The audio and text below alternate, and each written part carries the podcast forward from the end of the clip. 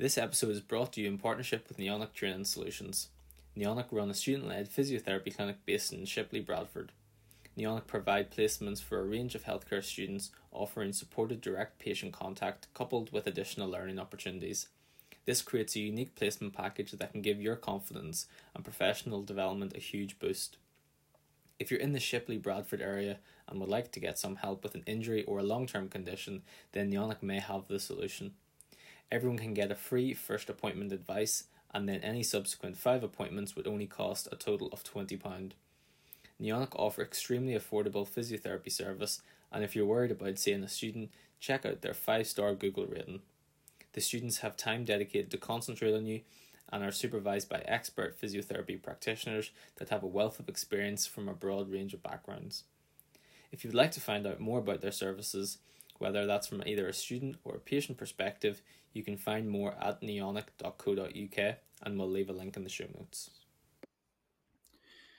Welcome to episode 22 of the podcast. This week we are j- delighted to be joined by Chris Jenkins. Chris has an extensive working background in elite sport, especially rugby, and has recently moved into higher education setting, working for the University of South Wales as a lecturer. So, Chris, could you tell us a little bit more about the career pathway you've had up until this point? Hey guys, morning. Uh, thanks for having me on, and happy New Year, 2023. Um, yeah, um, I've had a good, uh, varied career. I've had a, I could say I've worked in almost every sector now because I started working in the education lecturing sector last September full time. So I've worked NHS, I've worked in private practice, I've worked um, initially in uh, Royal Gwent in Newport. I went to Cardiff University, uh, qualified in 2000, and then did my rotations there. Um, and while doing my rotations and, and going down that MSK route, I was getting experience with local rugby teams, Cardiff Mets rugby team, um, with uh, my local, local taekwondo club and Welsh taekwondo. Uh, I also um, managed to sneak very early on my career um, a couple of games in the Champions League with Barry Town uh, when they won the Welsh League, which was which was good fun and uh, threw me in the deep end. Um, you know, see no evil, hear no evil. Uh, you know, full of uh, bravado and, and, a lack of knowledge in uh, 2001 going into that, but uh, a great experience and nothing went seriously wrong, which was good. And then uh, moved to Gloucester, Royal Hospital, did some work with Bristol Aztecs, rugby. Um, also went back and forth and did a bit of Glamorgan cricket, and then from the NHS, then did a bit of private practice.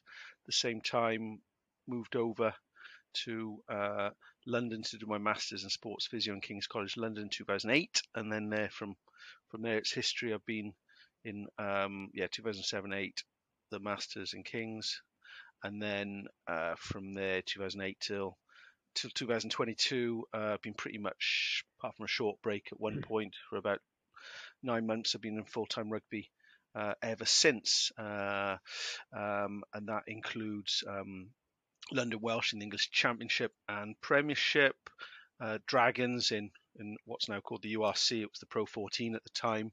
Um, Canada Rugby um, and then Russia Rugby and I managed to fit in um, the London 2012 Olympic Games a volunteer, and this year as uh, with the Birmingham Commonwealth Games as a, a, volunteer as well during that time. And a, a, last little stint of rugby was in March with USA Women. So I'm currently in private practice and joined the lecturing world. So I think I've, I've worked in most sectors now, education since September 2022 um, in the University of South Wales, uh, teaching on the BSc Honours in, in, Sports Therapy and Exercise. Dump. uh, Chris, can we start back um, whenever you, you first joined the NHS? And we've spoken on the podcast before about how the expectation now isn't necessarily that a student will graduate and then go off and do rotations. Having went down the route that you have and, and started with rotations, what do you think some of the advantages were for you personally, and how do you think students can still benefit from, from doing rotations today? Yeah, it's, it's a good question, and, and a lot has changed in the world, in the world of physiotherapy, and there are alternate and different routes now. Um, but I think the key thing I, I look at the structure of someone's training progressions and how anyone uh, learns in, in this world. And for say uh, sports medicine doctors, for say SEMs, um, they would be expected to learn the basics of acute medicine because that's important, and they'll learn that uh, on the NHS rotations, and then they'll be expected to specialise or have some experience in A and E, orthopedics, musculoskeletal care again, and they'll develop that experience in the NHS while maybe doing some external stuff. And it's and it's a, it's a guided route, which includes NHS time because uh, similar for as a physiotherapist as well, graduating, you need to have a chance to practice and learn all the skills that you've you've accumulated over the years uh, with some degree of senior support and mentoring. And I think there is uh, it's that's not as well established in in in private practice, maybe with some of the bigger companies, and and and and in sport where it's all systems go. Um, I think it's not done as well as it is potentially in the NHS. That that that that wide range and experience. Um, I would call it the the bread and butter of your musculoskeletal and orthopedic care, if, if that's the route that you want to go down, um, you get to see a hmm. wide range of different things from pediatrics to adults to older adult injuries and, and, uh, and elderly rehabilitation. You, and you get to see the whole spectrum um, uh, in an environment where you are supported by more senior staff with a little bit of more routine CPD. Um, and and I I know it might have changed. It's, it's, changed a lot now. I haven't worked in the NHS since 2005, 2007. Uh, yeah, yeah, 2006 I left, so I did six, seven years. But I I look back on that um, very favourably and, and and with with good memories. Um, I had some excellent um, mentors and I worked in excellent department in the Royal Gwent in South Wales where you know, we were doing a lot of rehab. We were doing a lot of rehab with ACLs and various complex knee injuries and, and shoulder injuries. And uh, back then, we were allowed, you know, ample amount of time, you know, uh, running kind of knee rehab classes twice a week um, uh, to, to be able to to learn uh, you know, more specialist knee physiotherapists as well that were in the department. So uh, uh that and, and then also learning on the wards understanding, you know, how to use something like a, a, stethoscope, something that I still, you know, use to this day. You know, occasionally it's something that um, a skill that you sometimes have to use um, if if the doctor's not on site and they ask, you know, you know, sound like they've got a crackly chest, an athlete with uh, potential chest infection, stuff like that. Uh, you know, obviously we, we won't make medical diagnosis like that, but it just helps with the the doctor if he wants you to do some online examinations and assessments for him before you send him to the to the GP's clinics. There were skills there and skills, especially with stroke and neuro movement skills, movement rehabilitation, looking at normal movement, uh, which were were really useful there as well. Um, and just you know learning to work with people learn to work with lots of different people nurses doctors. Um, I, I, found going on to the to the wards with the, the orthopedic doctors and neurologists very useful. Um, you know discussing blood tests and scans and looking at scans with them and their management of various things. Um, so i think there's there's a lot of benefits to be had. Um, um and uh, I think um, you know that's my experience, um, and there might be others that might might counter that argument. Um, but you know, it was a very positive learning experience for me, and I can't imagine, you know, just going straight out into this world of professional sport now, unless unless um, you know it's going to be in a very very well you know mentored environment. So that would have to be, you know, with significant staff numbers, so that they, you know, that that pressure isn't on you straight away to be making good clinical decisions on your own. So I think, um, you know, you can you could do that, learn from you know sink or swim type scenario, but I do think there's lots of benefits to be had, as I've just described. So would that be your advice to a student who's maybe potentially looking to go into a graduate job in sport that where they're going, sort of make sure that they're going into an environment that's either well mentored or there's a there's a progressional pathway that's been put in place that allows them to progress from being a graduate to a more senior physio in in so many years. Yeah, I, I think so because I remember when I took my first full time professional sport role, uh, I was eight years qualified and I was the only physio. Uh, so I think, and I, I'd had a master's degree and I had loads and loads of years practice in amateur sports and musculoskeletal NHS experience. So I was able to go into that. If and, and unless you're in a big environment where they're willing, like the English Institute of Sport, Welsh Institute of Sport, um, or in a big club where they have lots of staff and a and a progression pathway where they are willing to take on a graduate who's the, the right person, but they understand may be underskilled and underexperienced. Um, I think to apply for that role where you're working solo, um, which may happen in the championship clubs and League One, League Two, because there's lots of jobs like that that come about where you get you, you know, just looking for one physiotherapist, looking after a League Two club or something like that. Um, you know, it from I got friends that have gone into that environment and it's it's full on. Um, it's very full on and there's big expectations. Um, so I think I, I, I, we all benefit from mentors, whether that be you know uh, informal or, or formal type arrangements. Um, even to this day, I, I I've got several mentors. They're they're not paid mentors, um, but they uh, are people that I reach out to for clinical complex clinical issues or more enough you know more um, you know business related issues so i think that's that's important that you they you investigate that structure and expectations and training pathway when you're taking on a job like this as a new graduate immediately after qualification so Chris, you've worked in rugby at all levels, quite literally, from you know the amateur to the national stage, and and for someone who is looking to eventually get into sport, it's, it's uh, very inspiring to see that. Um, so I wondered, would you be able to give a little bit of advice, obviously, if there's students and things listening to this episode, um, what your best tips for starting off in that sporting setting as an amateur at an amateur level, which is where most people are going to start off at, what your best tips would be for for starting there? Okay. Um,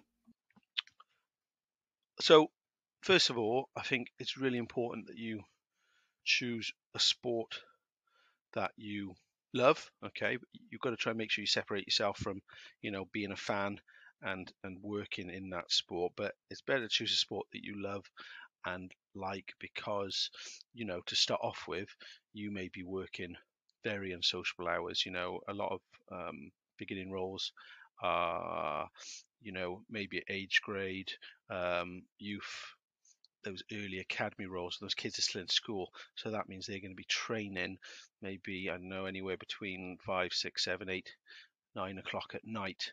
Um, so you need to be prepared to work on social hours and um, make, uh, make sacrifices in that respect. Um, uh, and it doesn't feel like a sacrifice if you love that sport that you're involved in. Okay, and um, you, know you, you you really enjoy being there. So that's that's a key thing first. I uh, as much as I would love to have worked in football and the salaries that sometimes some of the salaries that fly around in football, I I don't have enough.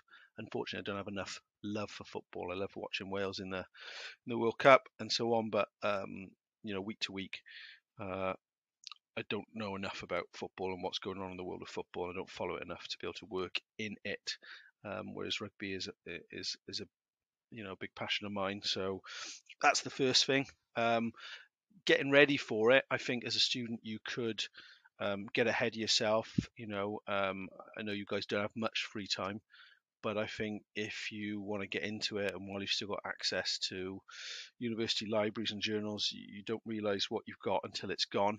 Okay, and start making a little bit of a supply of the most current, up to date um, sports meds and sports physio review articles, review journals on, on major areas, and uh, you know, be it the latest reviews on syndesmosis injuries, shoulder stabilization injuries. Use that access because as soon as you get qualified and then you haven't got access, you're suddenly looking around for free access papers and oh, I can't access this, can't access that, uh, which which universities have access to. Um, I would try and get for whichever sport you're thinking you'd like to be involved with, look at what pitchside medical courses, credentials that they require, different for football, different for rugby, and I would try and get onto something like that. Um, and if not, then you, you, you there's plenty of courses out there um, which you can do to get you know basic pitchside first aid, sports first aid care, you know, and uh, you, you, need to know how to manage head and neck injuries and, and serious uh, issues like sudden cardiac arrest. Um, so uh, knowing that CPR and, and, and emergency action plans, because um, that's the most serious things you're going to have to deal with um, on the pitch, and you want to get those right. Um, strapping taping courses are important. So, and I teach some of those now. Uh, I started working sports tape last year, so um, reach out to them. Um, uh, and I would also say that um, you need to make sure that um, you network and try and develop a network of people that you can reach out to uh, in that sport. Okay, and that can be done by, you know, joining associations like the uh, Association of Chartered Physios and Sports Medicine, um, where where I met you guys. You know, you were there. Um, and you made a lot of contacts that day, and, and, and you're good at that, and, and, and you know that's that's really important because then you know you can call someone up and say, oh, look, you know, Chris, um, I've uh, got this interview. What are your thoughts? You know, I got this job. What's your thoughts? You know, and, and you guys can do that now because you know me. Um, if I just uh, offered that support to you, but you know, I would because I'm a nice guy. Um, so I think networking is key um, and building that in advance. Um, I think that they, they're the key things. So, yeah, so great tip. So you mentioned um, particularly knowing the sport that you know you're looking to go into, and and having that love for that sport. Um, from from experience of, of my time, like I've had you know work experience in football and things, you, you quickly learn to understand things as simple as just understanding when a, a player is truly hurt when they go down, and that maybe can look a little bit foolish if you weren't you know knowledgeable about the sport. If you did run on, say when the player isn't really hurt and they're just perhaps buying time or whatever sort of game they're trying to play. Um, on that sort of topic of potential mistakes that you could fall into early on in in, in your you know uh, working life in in sport, um, do you think there's any common mistakes that you see people making in rugby? Obviously, with you progressing up the ladder and having a wider view of the the sport in general, you know, are there any particular mistakes that people could look out for to try and avoid? And if so, what what advice would you give to perhaps prevent or, or rectify those? Yeah, so I think this is where it's useful to speak to people who have worked in that sport and really understand the game and your role. I think um, it, sometimes you see um, physios unnecessarily running on or running on at the wrong times. There's a classic video a few years back, you can find it, where I think it's the Zebre physio gets completely wiped out while running onto the field. Not, you know, like running onto the road, not looking left, not looking right, you know, straight in bump and, and wiped out completely.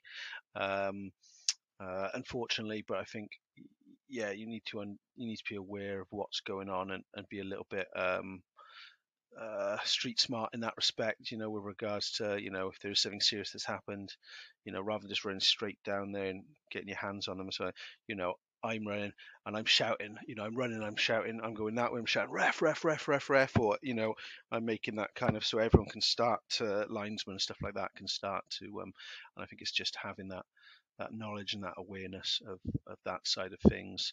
Um, one of the biggest things I think is is diagnosis is king, and everything comes back to that, uh, and that's why I um, talked about um, getting your bread and butter, your experience and learning in, in the NHS sort of environments where you can see a wide range of things from pediatric to, you know, young adult adults and older people, um, because um, that's the basis for all future management. And if that's wrong from the beginning, then you know you can go down a long winded route um, which can be frustrating for yourself and, and, and for the athlete and for the coaches and i think um, it's it's those scenarios I think where um, you know that's one area where where conflict can arise, especially when the diagnosis means you know you're trying to give some sort of prognosis to the coach, um, and and that prognosis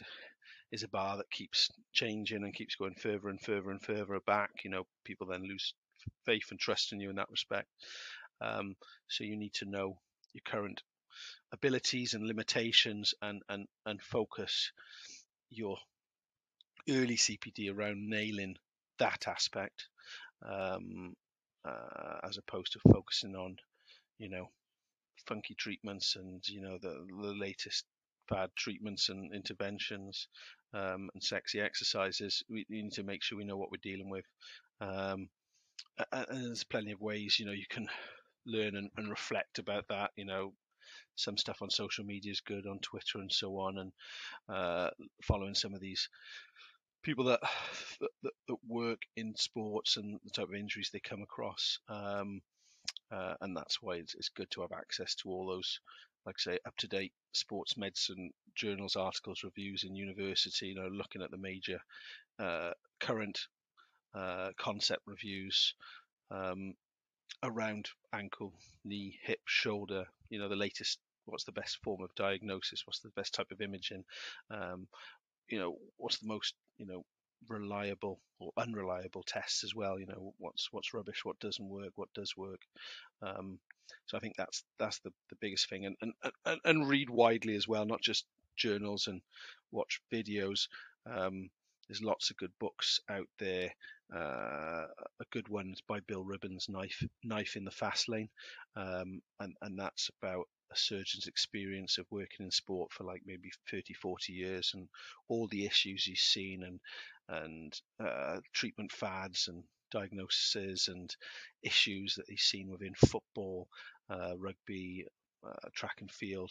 So you can learn from other people's experiences, um, from you know history as well, and make sure you don't make the same mistakes that people made in the past around certain uh, management certain conditions. Um, but yeah, that, that's that's my best best advice.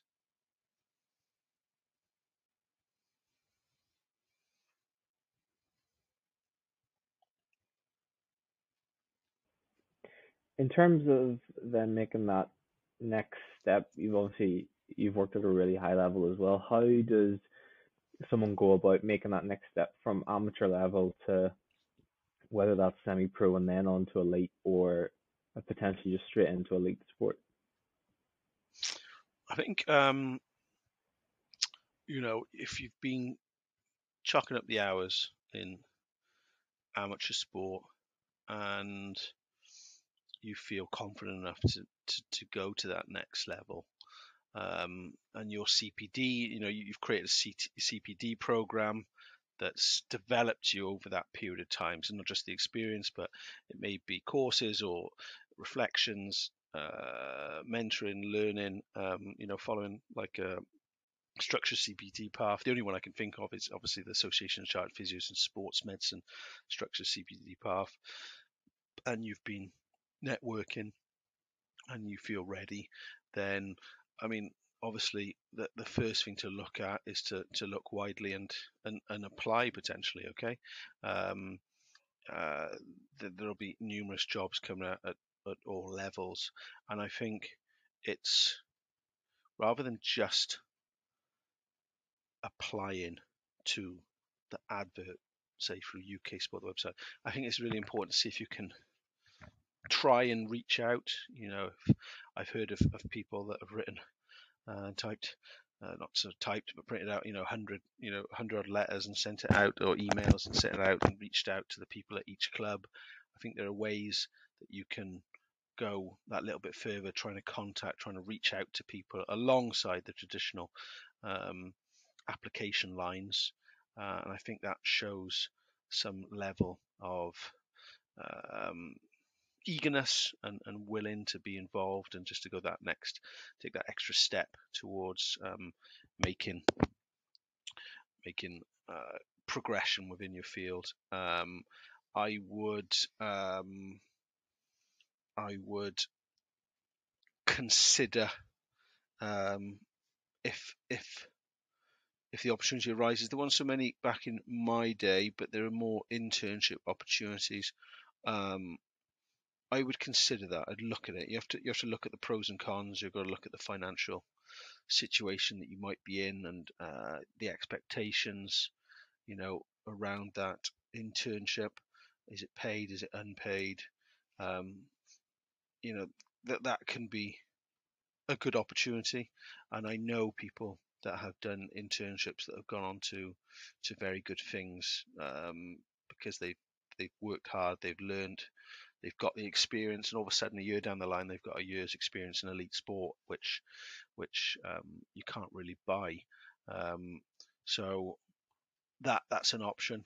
Um, doing a little bit more structured CPD, be that a postgraduate certificate in sports physiotherapy, sports medicine, strength and conditioning, or a master's, I think that are desirable things these days. Uh, in, in, some some clubs around the, the UK and around the world, you know, they're talking about having PhDs now. That's the next big thing. But I would say that if you look on most um, job descriptions, the sports medicine, MSc, sports physiotherapy is, is desirable.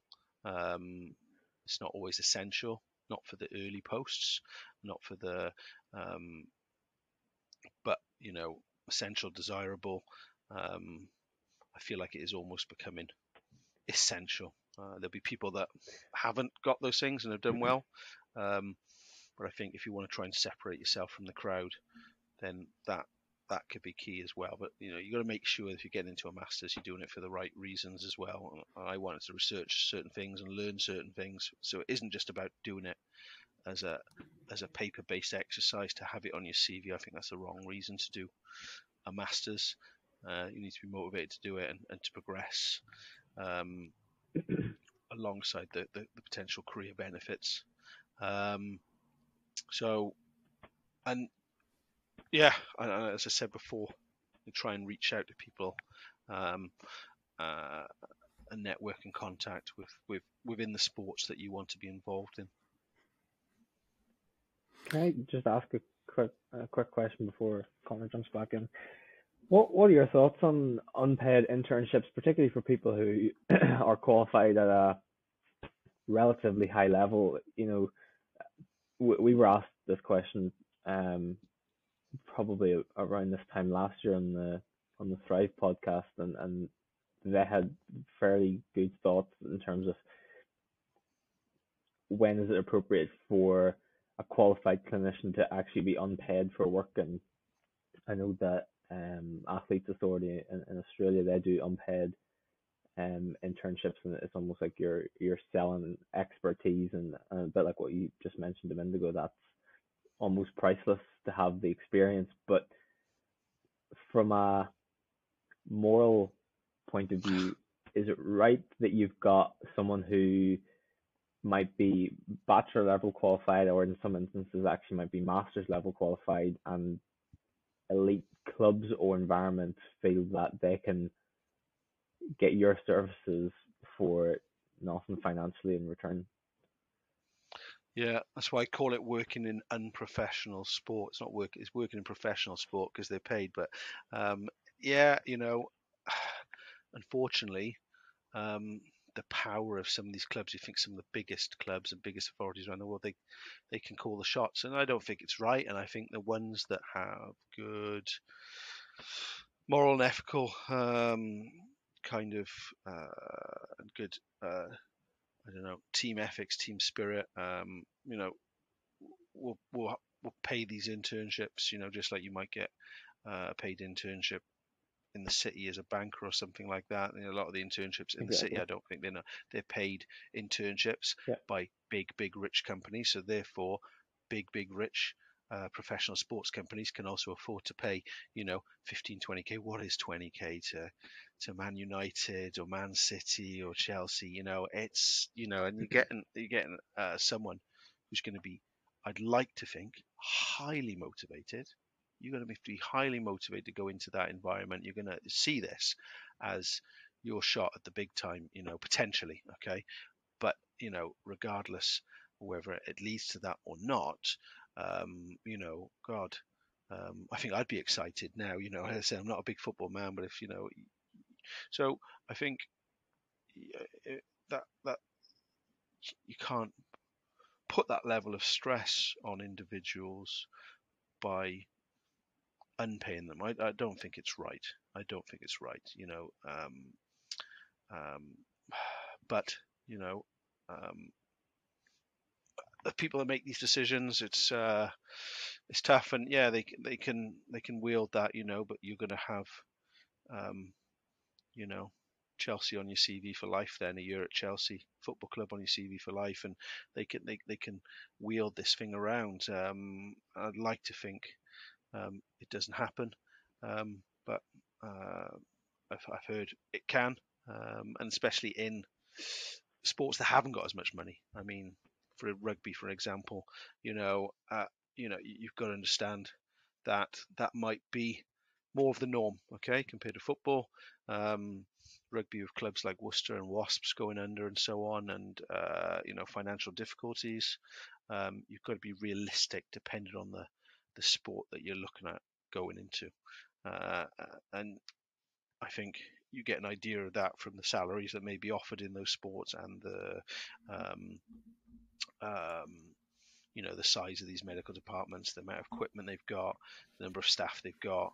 Um, you know that can all lead to a better understanding of whether this internship is likely to be paid or unpaid, um, and, and understanding why it is unpaid in that respect. So I think it, it all depends on the the size of the business and um, that side of things. But yeah, I think ideally, um, you know, if it was me looking after you guys, I, would be, I'd, uh, yeah, everyone's different, but I, would feel wrong if, um, you know, you had to go and then work a, a bar job, um, you know, the rest of the time or do extra work because we're not not paying you, you know, a basic wage, you know, to to, to a living wage to, uh, you know, to get by during this internship experience. But that's that's just me personally. I'd like to think a lot of people would be similar across these clubs. Yeah, and then I, I just wanted to round off the last point about you know, making the next step and things like that, and and just wanted to echo really what was said about, um, you know, it's kind of it's there if you look for it. So we, we mentioned about Twitter and, and LinkedIn and um, UK Sport and for football, I know the FA website has got um, a list of jobs and things. If you if you're kind of on it with um, keeping active about what's going on in the profession and jobs that are coming up and opportunities and being proactive contacts wise you know that step into into sport is is there if if you kind of look for it and and uh, I'd say particularly from my experience don't give up with the application process as well if you finding that you know you're going to x amount of interviews and you're still not getting it just keep going because eventually you will break through and the right one will come up for you um, so just wanted to kind of say that and and another thing with with football as we've mentioned and the amount of money in it i think um, it was especially an eye opener for me with with recently having completed my ITMIF um, down at St George's Park. The amount of uh, amount of physios there that were actually part time, uh, and clubs have got enough money to pay uh, part time staff to go and, and do these courses. Um, you know, don't feel like you have to reach into your own pocket to, to get these to, to get these courses to then be you know accepted into part-time roles even at clubs and, and that can really be the foot in the door that will help you to then to climb up that ladder once you once you've got that qualification you know you've you've got it for I think ITMIF is three years, so um, you know, it can really help you to make that step. Um, so yeah, just just wanted to add on there. So the next kind of question I wanted, to ask from from our perspective. So so Chris, from your experience, is and you've talked about sacrifices and things like that, and I'm sure we've heard this many times before from from other physios that we've had on that work in sport. Do you think that that maintaining a work life balance is possible uh, when working in elite sport? Yes, if you're single and selfish and don't want to have any friends or family or wife or anything like that, then or husband, whatever, then yes, absolutely, you can, you can just, uh, you know, I think um, people always talk about you know work-life balance and and and now you know if if you love what you do, it doesn't feel like work and it just becomes part of your life, and and, and that's a big thing as well. Um, I think that there is significant challenges, and I think there's challenges. I've experienced the challenges as more later on in my career. You know, getting married, single, no issue whatsoever. You know, you've got no responsibilities, nothing to tie you down, and you travel wherever they travel, and, and you follow that lifestyle.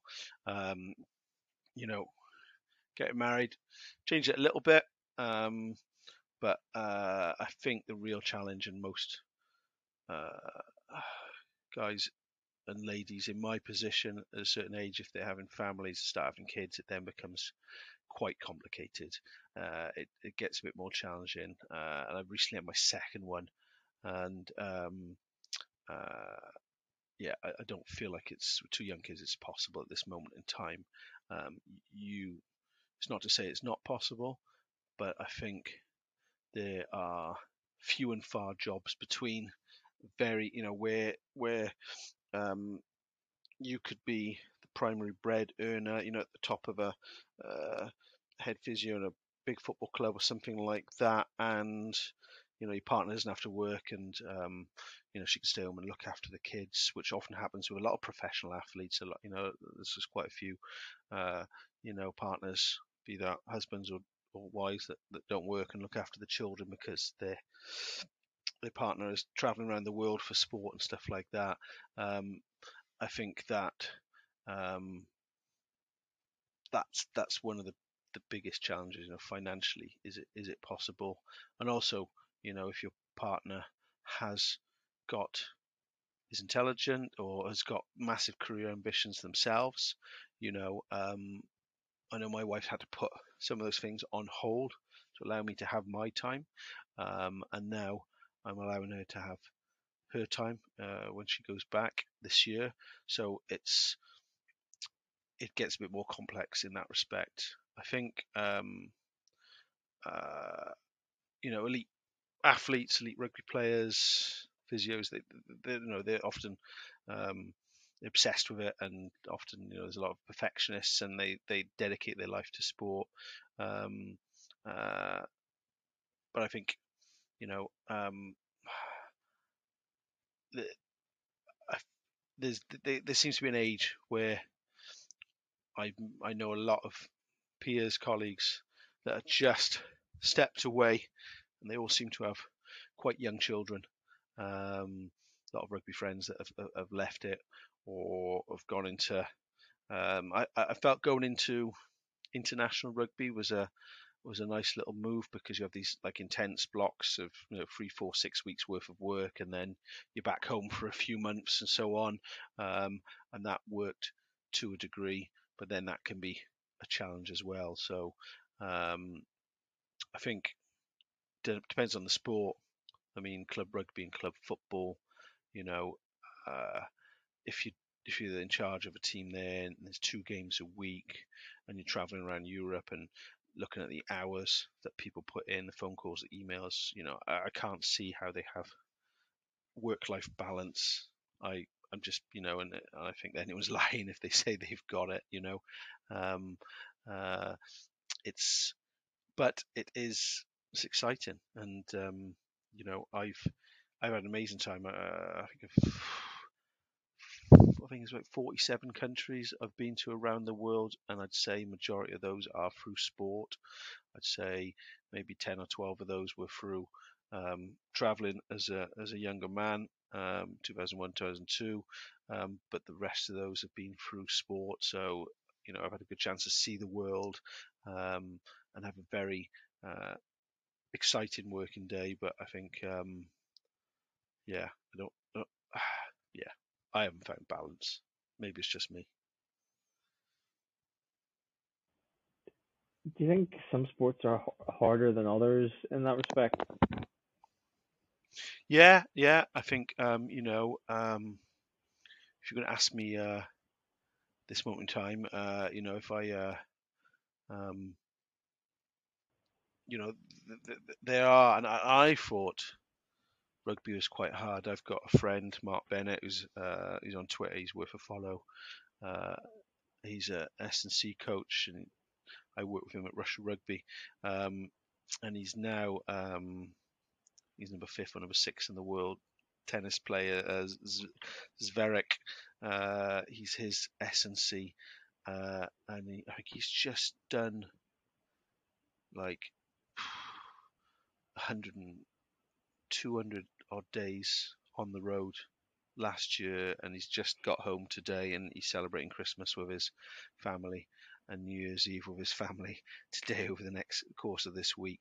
Um, and um, yeah, you know, it pays very well.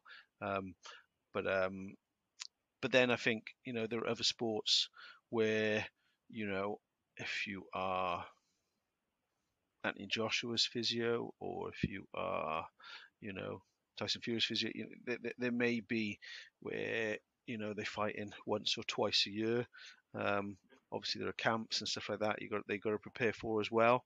Um, but I think there are other sports that may be a little bit more um, around the training aspects, track and field, and the Olympic type sports. Saying that, though, there's some real tough schedules with regards to, you know, competitions. You know, UK, European. It it, it does depend. So, um, I think again, understand the sport, understand the competition, and under, understand their expectations. I think, um, you know, I, I knew that what the expectations were getting into to rugby. You know, there was 40 games a year. You'd be training, um, you know, four or five days a week, including match day. There'd be two recovery days, Wednesdays and Sundays or Thursdays and Sundays. Inevitably, I'd be in rehabbing on the player's day off, so I wouldn't necessarily have that day as day off. I might have a half day there, and inevitably, I might be in reviewing injured players on that day off. So some days it was seven days through, uh, and I'd say football might be the same. I, I think the bigger the staff, uh, if you've got big staff base, then they've got rotations and stuff like that, staff rotas and stuff like that. I, I never worked at a club where there was a staff rota. I was the staff rota, um, and um, uh, I often sacrificed myself and let some of the other staff uh, uh, have a day off here or there because it's just the nature of who I was, quite high energy and, and could go seven days a week. Um, so yeah, understand the sport that you're getting involved with and and, find out. And again, there's lots of people can reach out to discuss that with and see what works for you. And then just kind of moving on, uh, whenever we were sort of preparing for this podcast, we had a chat with you before Christmas. There were probably uh, there were a few topics that we wanted to talk about. Didn't quite know how to sort of fit them in. Didn't sort of go in around the general theme of the episode, but we we had quite a nice chat around concussion, and I think it was the week before the documentary was on BBC. Um, and Yeah. obviously your Instagram is really good in terms of getting content out around concussion and the, the types of conversations you're having with guys and um and, and you're sharing some of those conversations. Do you want to chat a little bit about sort of some of the things you've been talking about, looking into? Yeah, yeah. I mean, um, concussion in sport is a huge topic at the moment. We won't go into huge amounts of detail there, but I mean, if you want to, you know, it's, it's it's a big, important area for you know contact and collision sports, and um, you know there is uh, unfortunately, um, you know, if you're on social media, especially if you're on Twitter, you can read about controversy around concussion, concussion management, and research on experts. You, you, you can you can read a lot about it. There's stuff coming out, you know, every week. So it's massive at the moment in, in all areas, and, and, and, and obviously anything we can do to prevent and reduce con- concussion is, is key. And and um, I think uh, if you want to learn more, then you know I think whichever sport you're involved with, I would say definitely football, rugby. You know there are concussion modules that you can take on the World Rugby uh, website for free and, and learn about that.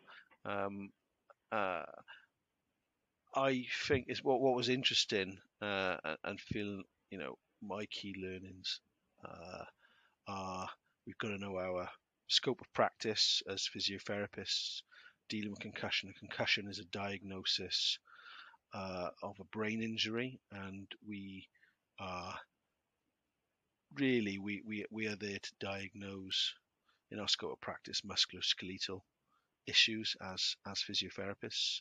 We need to be very careful with that um, uh, and make sure that you know we're we're doing the right thing by our our athletes, especially if if you are working in amateur setups and so on, and or maybe there's no access to a doctor um, there and then.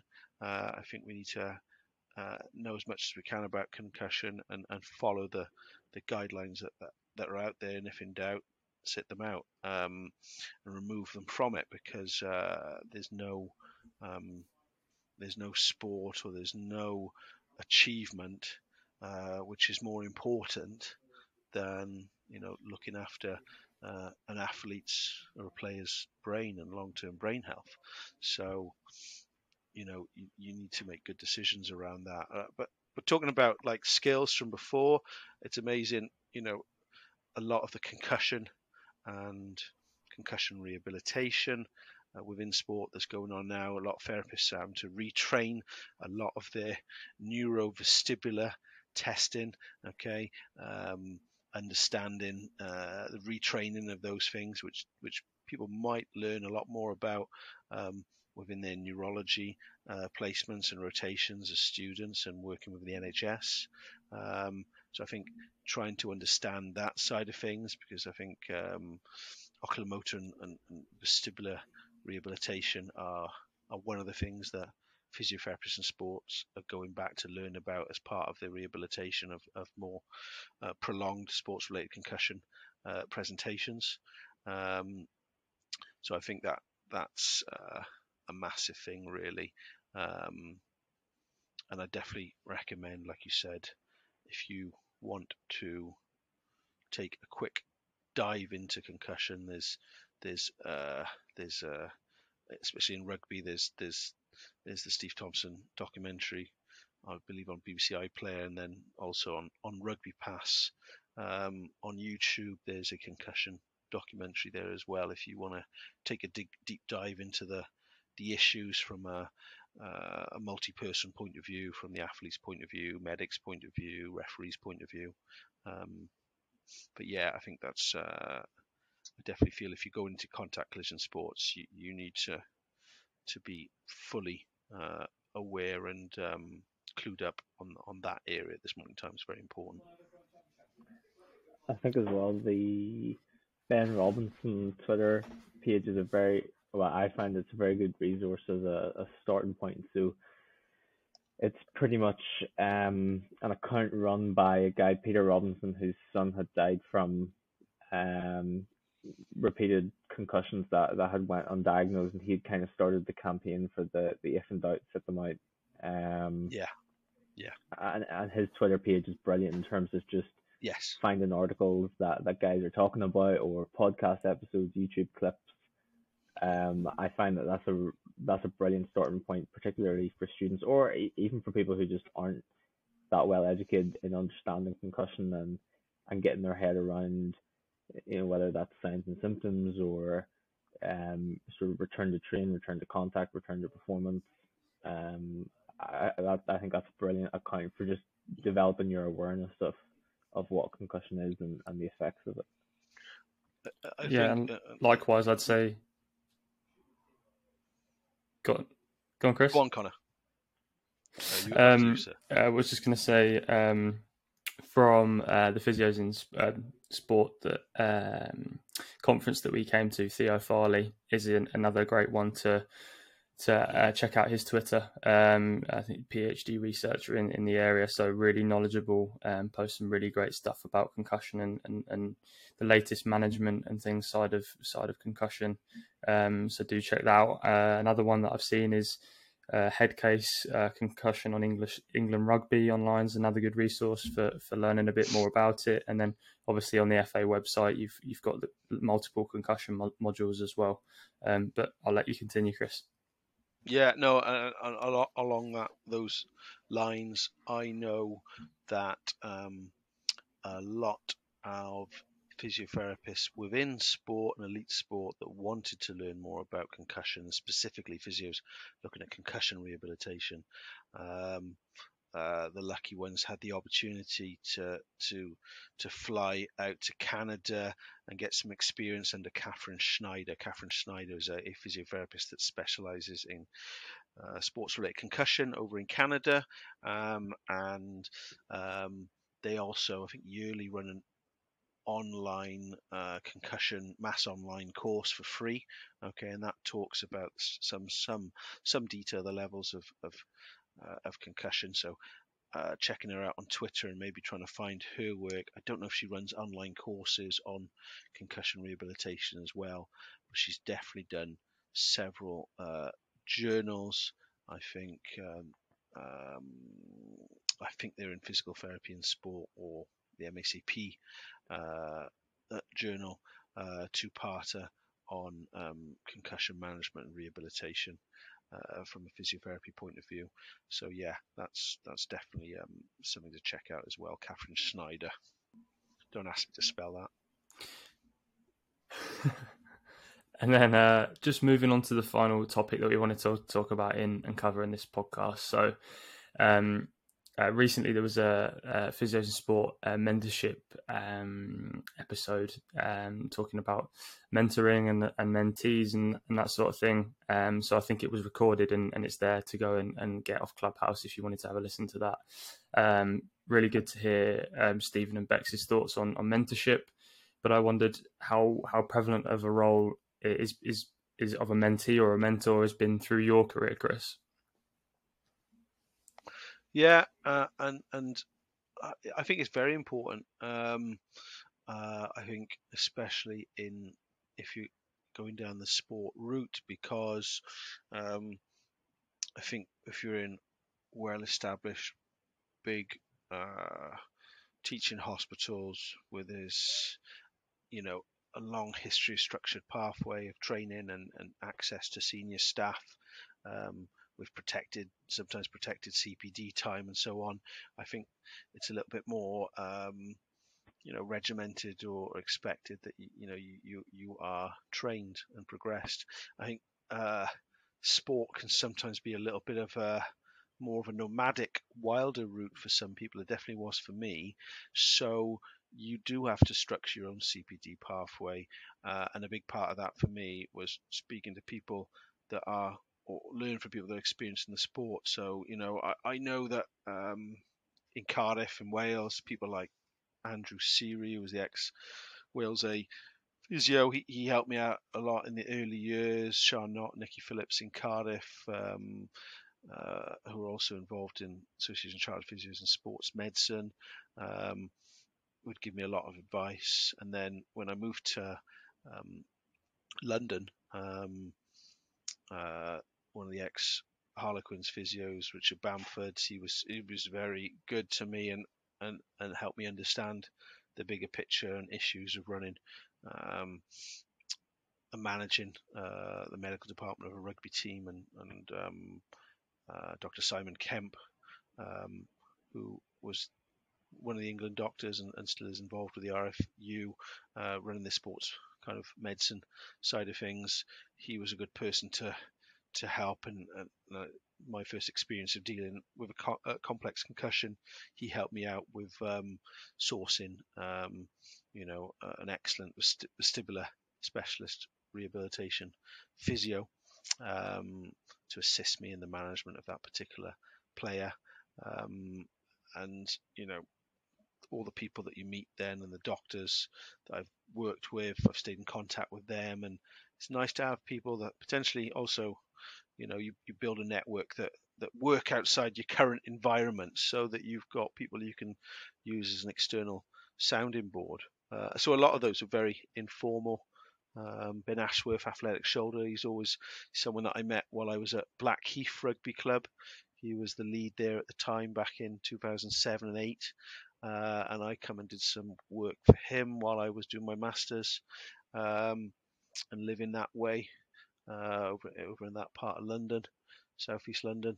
Um, so uh, and then we've stayed in touch ever since. You know, might catch up. You know, maybe it might be once a year or something like that. But we'll have a good conversation and chew the cud on on the direction, especially around the collision shoulder uh, contact shoulder injuries, which you know he's, he's got a big interest in, and I have too. Um, so the course is good, is it? You've been on that course. yeah, it's brilliant. Yeah. Yeah. Um, So, I done it. Um, Oh no, go on. Finish what you gonna say. no, go on, go on, carry on.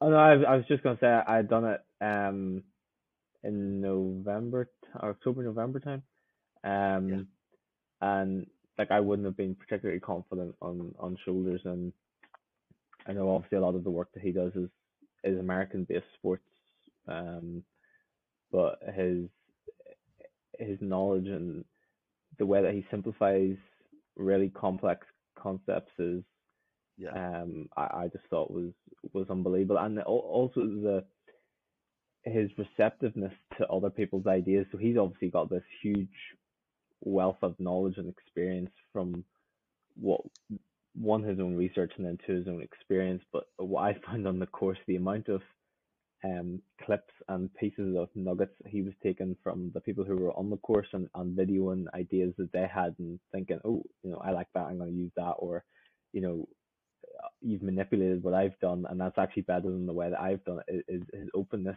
to take on other people's ideas, um, were unbelievable. Like I can see how you can get a hold of them so well and, and so easily in that in that way. Yeah, no, he's a real good guy, and and I think yeah, you know, you you can't like say he he's worked in you know various sports, but you can't work in all sports all the time. So you have specific cases and specific sports.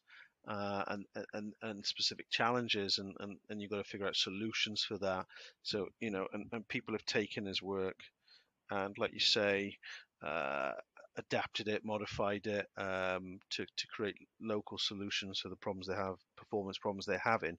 Um, and I think then you know uh, he's very interested in that, and and and and, and yeah, so he's still very curious about his area. Um, so yeah, definitely definitely recommend going on his course. I think he's bringing out some online uh, courses. So there we go. Shows I'm a good guy. I'm uh, I'm uh, promoting his his work and his courses, and I can do that because he's a he's a friend and uh, someone who I uh, respect. So uh, definitely check that out. On mentorship, how does a new graduate or student get a mentor? Um, I feel like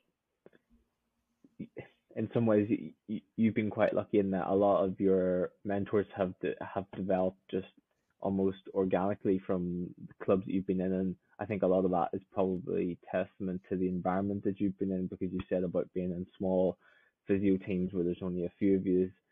How how does a student make that sort of first contact or connection to open up to someone to say you know I, I sort of value your work. I'd like to be mentored by you, kind of thing. Yeah, it's difficult. Yeah, because like I said, I've never I've never done that either in that respect. Um, I think it's got to. I mean, it's almost like the the world is, especially with Zoom and online. You know, there's there's almost so much choice, and there's only so many people you can connect with around the world at this moment in time, um, and and that's that's great. Um, at the same time, it's harder sometimes in that respect to to choose and, and to make meaningful, deep connections with people where you're on a a common journey. Um, uh, so I understand that there is a challenge. Again, like you said, the Association of Chartered Physios in Sports Medicine is uh, a good place to to to start. Um, and you know, by the nature of their clubhouse and the things that they run, you know, there's some informal types of mentorship and networking going on there. Um, uh, uh again, you know through the workplace is is key. Um, I think um, there's nothing wrong with you know if there's someone particular um, that you would like to learn from and, and, and learn off, then I think uh, if there's a way that you can offer something in return, and I don't I don't mean just payment, but you know if there is if there is research projects, if there is anything that you know they want you to assist you with. I know that um, there are people that have helped run podcasts for uh, various people and, and helped them with the editing and stuff like that. And there's a lot of people like Pacey before. You know, there's lots of people that have done that, a bit like you're doing now. You you you you get some degree of, of learning mentorship from from going through this process. This is a massive CPD process for you guys, a massive CPD process for me because I'm forced to reflect. You get to learn those nuggets, and you, and you get to do that as often as you know, as time allows, um, and start developing those relationships. Um, it doesn't mean anyone's, everyone's got to go out and start doing a, a podcast, um, but I think um, you I mean, you reach out to people. If you don't reach out to people, then you know you've got no no idea if they're going to say yes or no. If you reach out to people as a 50, you know, it's 50 50, then whether or not, um, you know, um, they have uh, the willingness and the, uh, the ability and the time um, to create something. Um, and, and, and, and what, like, say, what might be not the right time now. For one clinician might be the right time you know in a few months time or something like that. So i think um, you know you you've got to reach out to people. Um, and and i think you know people that are you know are genuinely keen and interested um, uh, and and and i think at some point clinicians do feel like they, they want to give back a little bit to um, to people. Uh, you know, I, I, I couldn't see myself having more than one or two at a time, depending on what was expected. But um, you know, I, I, do enjoy the little bits that I do um, with some of the people I've done uh, because um, otherwise you just see the world through just through your lens uh, and you won't learn what the challenges are for new grads and, and how the world is, is changing in that respect now. Um, you know, uh, some of the conversations I've had with with new grads, and they're explaining the differences um, between you know their experiences of working in the NHS and and my experience of working in the NHS, and, and and based off that information, what they should do and so on. But you know, without having that conversation and understanding what the different I, I, I can learn a lot by what the differences are now in, in different parts of the UK and structures of departments and I wouldn't know that if I didn't. So so, so you do learn. It is a two-way thing. It can be very mutualistic. Um, uh, uh, and I think um, uh, yeah, just just try and reach out to people really in that respect, and and and and, and get involved with the um, associations, association Chartered Physios in sport or other associations that uh, that, that are out there. Uh, and if you are someone who's looking for for a mentor, something that I I stole kind of from the uh, the ACPSEM Clubhouse uh, uh, talk on mentorship was um, the CSP website. Um, so they they've got a kind of mentorship section to their website, and an ACPSEM is actually included on there. So physios that do work in sport are also on there if you want to see them out. I've I've had a little look, and the website's really good for helping you to filter people by their um, current and past experience, uh, as opposed, you know, looking for what you're uh, looking for and things. Um, so do check that out if you are looking for a mentor. That might help you to pave a, a way in in the kind of the clouded mist of many mentors that are out there to available to you. And these are people that have signed up to be a mentor, so they're prepared mm. to do it. It's less kind of hit and hope with with a particular person. You might find that the person you were looking for to have as a mentor is actually on there already, um, and you can find out their past experience and what they are happy to help uh, mentees with, and what topics they're looking to to help mentees uh, to, uh, yeah mentees develop um, as part of that that packaging process. So so do check that out. It might help you to um, get a bit more clearer thought about a mentorship and, and, and who you think might be suitable for you.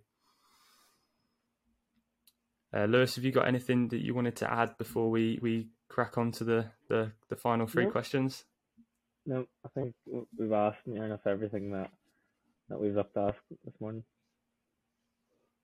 Perfect. So uh, we'll dive straight into it. So, uh, three quick fire questions that we like to ask all our guests. So, the first for you, Chris, is what would you say are the three most important behaviors or traits for a physiotherapist in your experience and why?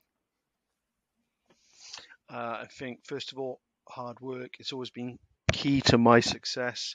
Uh, I think working hard with the players, with the staff, uh, the coaching staff, strength and conditioning staff, um, you know, going that extra mile, um, you know, with regards to setting up plans, protocols, um, staying up to date, you know, setting up good rehab systems and uh, timetables, uh, making time for the players and the staff. Yes, it is, uh, you know, can be can be time consuming, but I think very early on, um, you know, some people sometimes can be uh, judged um, and I think, you know, if you're just sitting there in the corner on your phone or something like that, scrolling through social media, I, I wouldn't like that. I, if I saw that going on, I think that, you know, in those environments, especially if you're new those environments, I think um, there's always something to be done. So be proactive and, and, and look to see where you can go. You know, you know, can you go and assist in the gym with the lifts? Can you go assist with the coaches? You know, whatever there might be.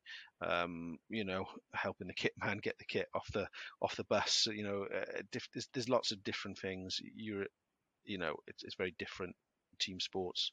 Um, so hard work, connection, you know, making sure you make good connections with the team, with the athletes, with the other staff, you know, show your commitment and your values, uh, that you're a good person, uh, and that you're a good fit for the team or environment. I think you can, you know, you, you can help uh, mentor physios and bring physios through with regards to the clinical diagnostic skills and update them in the treatment and management of various rehabilitation of various conditions. But if they haven't got, it's hard to, you know, change someone's sometimes mindset or motivations and, and personality. So you, know you've got to be a good team player and a good person, I think.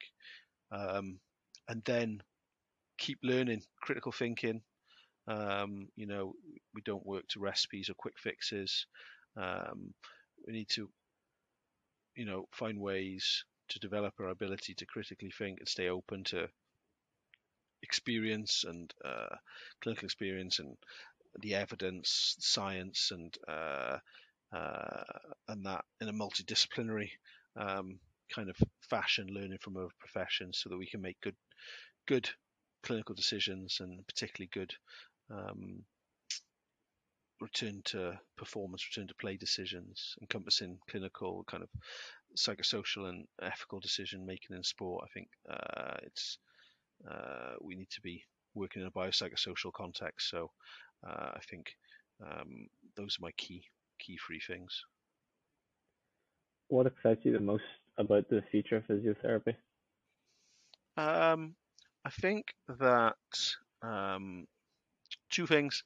First is technology. I think technology um, it's becoming more affordable and more available. Um, I mean, I've got you know small private clinic business, but now I've got my own handheld dynometer that gives me data to my phone on on muscle testing, uh, and I bought that in the last you know year year and a half. Um, before that was you know uh, two or three grand's worth of kit, um, you know too expensive. Uh, uh, now things are a lot more available, and I've been offered all sorts recently, various bits of kit and equipment, you know, for you know 30 40 pounds a month 50 pounds a month you know systems. The things are a lot more uh, affordable uh, and I think that's really interesting because I think we need to where we can where we've messed up in the past with physiotherapy is maybe not had enough objective good quality objective measures to our name so just keep an eye on the technology that's coming out and, and the affordability um, because it might be something that you, you might progressively have access to and I think you know it will potentially continue to get cheaper and more affordable in that respect. Um, so keep an eye on like the Vald Health uh, performance equipment and um, various other companies that are bringing stuff out. Um, and then the other thing is, um, yeah, I think with regards to rehabilitation, a big hot topic at the moment is is the use of isometrics, and I don't just mean for pain management, but um, uh, Alex Natera seems to be one of the main coaches, S&C coaches uh, involved in this area, uh, and looking at the use of isometrics for tendon health and muscles, but also for performance. Um, uh, and and and like you say, like we just talked about Ben Ashworth and uh, various people, you know, the use of isometrics is massive for them as well. So nearly all experts in all areas of rehabilitation are, are using variations on different types of isometrics for not you know for, for pain management but also for performance improvement and, and the ability to use that uh, more frequently in the week during training weeks or prep for games uh, without it having such a energy cost on the body that traditional resistance training may have. Um, so I think that's exciting. Um, and also keep an eye on especially in rugby the, the data that comes from instrumental, uh, instrumented uh, uh, gum shields, uh, so we can can track forces that are going um, through the head and through the neck, and uh, you know we've been tracking GPS and running metrics for years, but contact load has always been something which has been hard to measure, and it's interesting to see what's coming out from that now. Um, so yeah, those those are the, the main things that I'm excited about. And then the, the final question that we ask can be answered wherever way you want is are you satisfied? Uh yeah, I think um it's an interesting question. Um and actually since the last time I spoke I feel a little bit more satisfied than I did last time uh, because I've been a little bit more reflective towards the end of the year, December and January, and um, you know I I've, I've worked um, and I think we many physios that have done that. Head physio in English Championship, English Premiership, in the URC Pro 14, and, and also been to a World Cup. So I mean, if that's my lot, then then I'm happy. I'm good, uh, and I feel like I've I've, I've I've I've been to a World Cup in Japan, and that was an amazing place to go. You know, uh, uh, so yeah, I feel feel very happy, but I still feel that there's a lot. Um, I've got a lot more more potential. Not not that much of an old dog, 43, and I still feel that um, there's a lot of energy left in me yet. So it would be nice to um, to work at, at, some you know big events again in the future. Um, uh, and I had some opportunities um, which for family and personal reasons I've had to turn down, which may have involved going to the Rugby World Cup next year with another tier two team. Um, so that's that's a little bit gutting, but uh, it's not the right time for me right now. But I was very very appreciative and very grateful of of, of, of those people reaching out to me. Um, but yeah, so yes, I, I, would say I would say yes, but uh, I'm in a bit of a transition and. Um, uh, it's about now looking at, at, what motivates me now, and I think the educational side of things uh, motivates me, and, and, trying to pass on some of that education, run some uh, running some taping courses, and I'm going to try and create some of my own online courses. Um, so, yeah, yeah, it's, it's, it's good. Well, Okay. I'm sure you'll be no short of opportunities. Got to, got to allow you guys to have your shots, and that's the next uh, the next generation is coming through Yeah. now, and they're they're infinitely uh, fitter, faster, and better looking than I am. Well, I'm not sure. I'm not sure about that. All ready to wrap up, lads? Yep. So that's it for episode 22 of the podcast. From Lewis, Brad, and I, I just wanted to say a massive thank you, Chris, uh, for joining us. I know this was um, second time lucky rec- with recording, but it's been great to hear your thoughts and experiences. Uh, thank you very much for having me on, and uh, it was I think I think we've we've nailed it two times in a row, and I do remember someone hitting record at the beginning this time.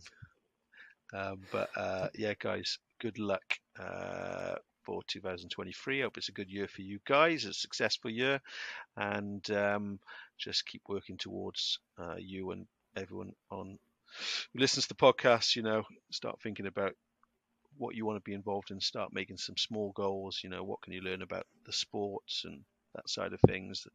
Uh, I, I started thinking about it as a student, so um, you know, just just small little things you can start working towards. I think that that, that keeps your motivation levels high if it, if there's some realism um, to to to your future post post graduation with your degree. So uh, yeah, good luck with 2023, guys. Cheers, Chris, and you too. Thank you very much for listening, and bye for now.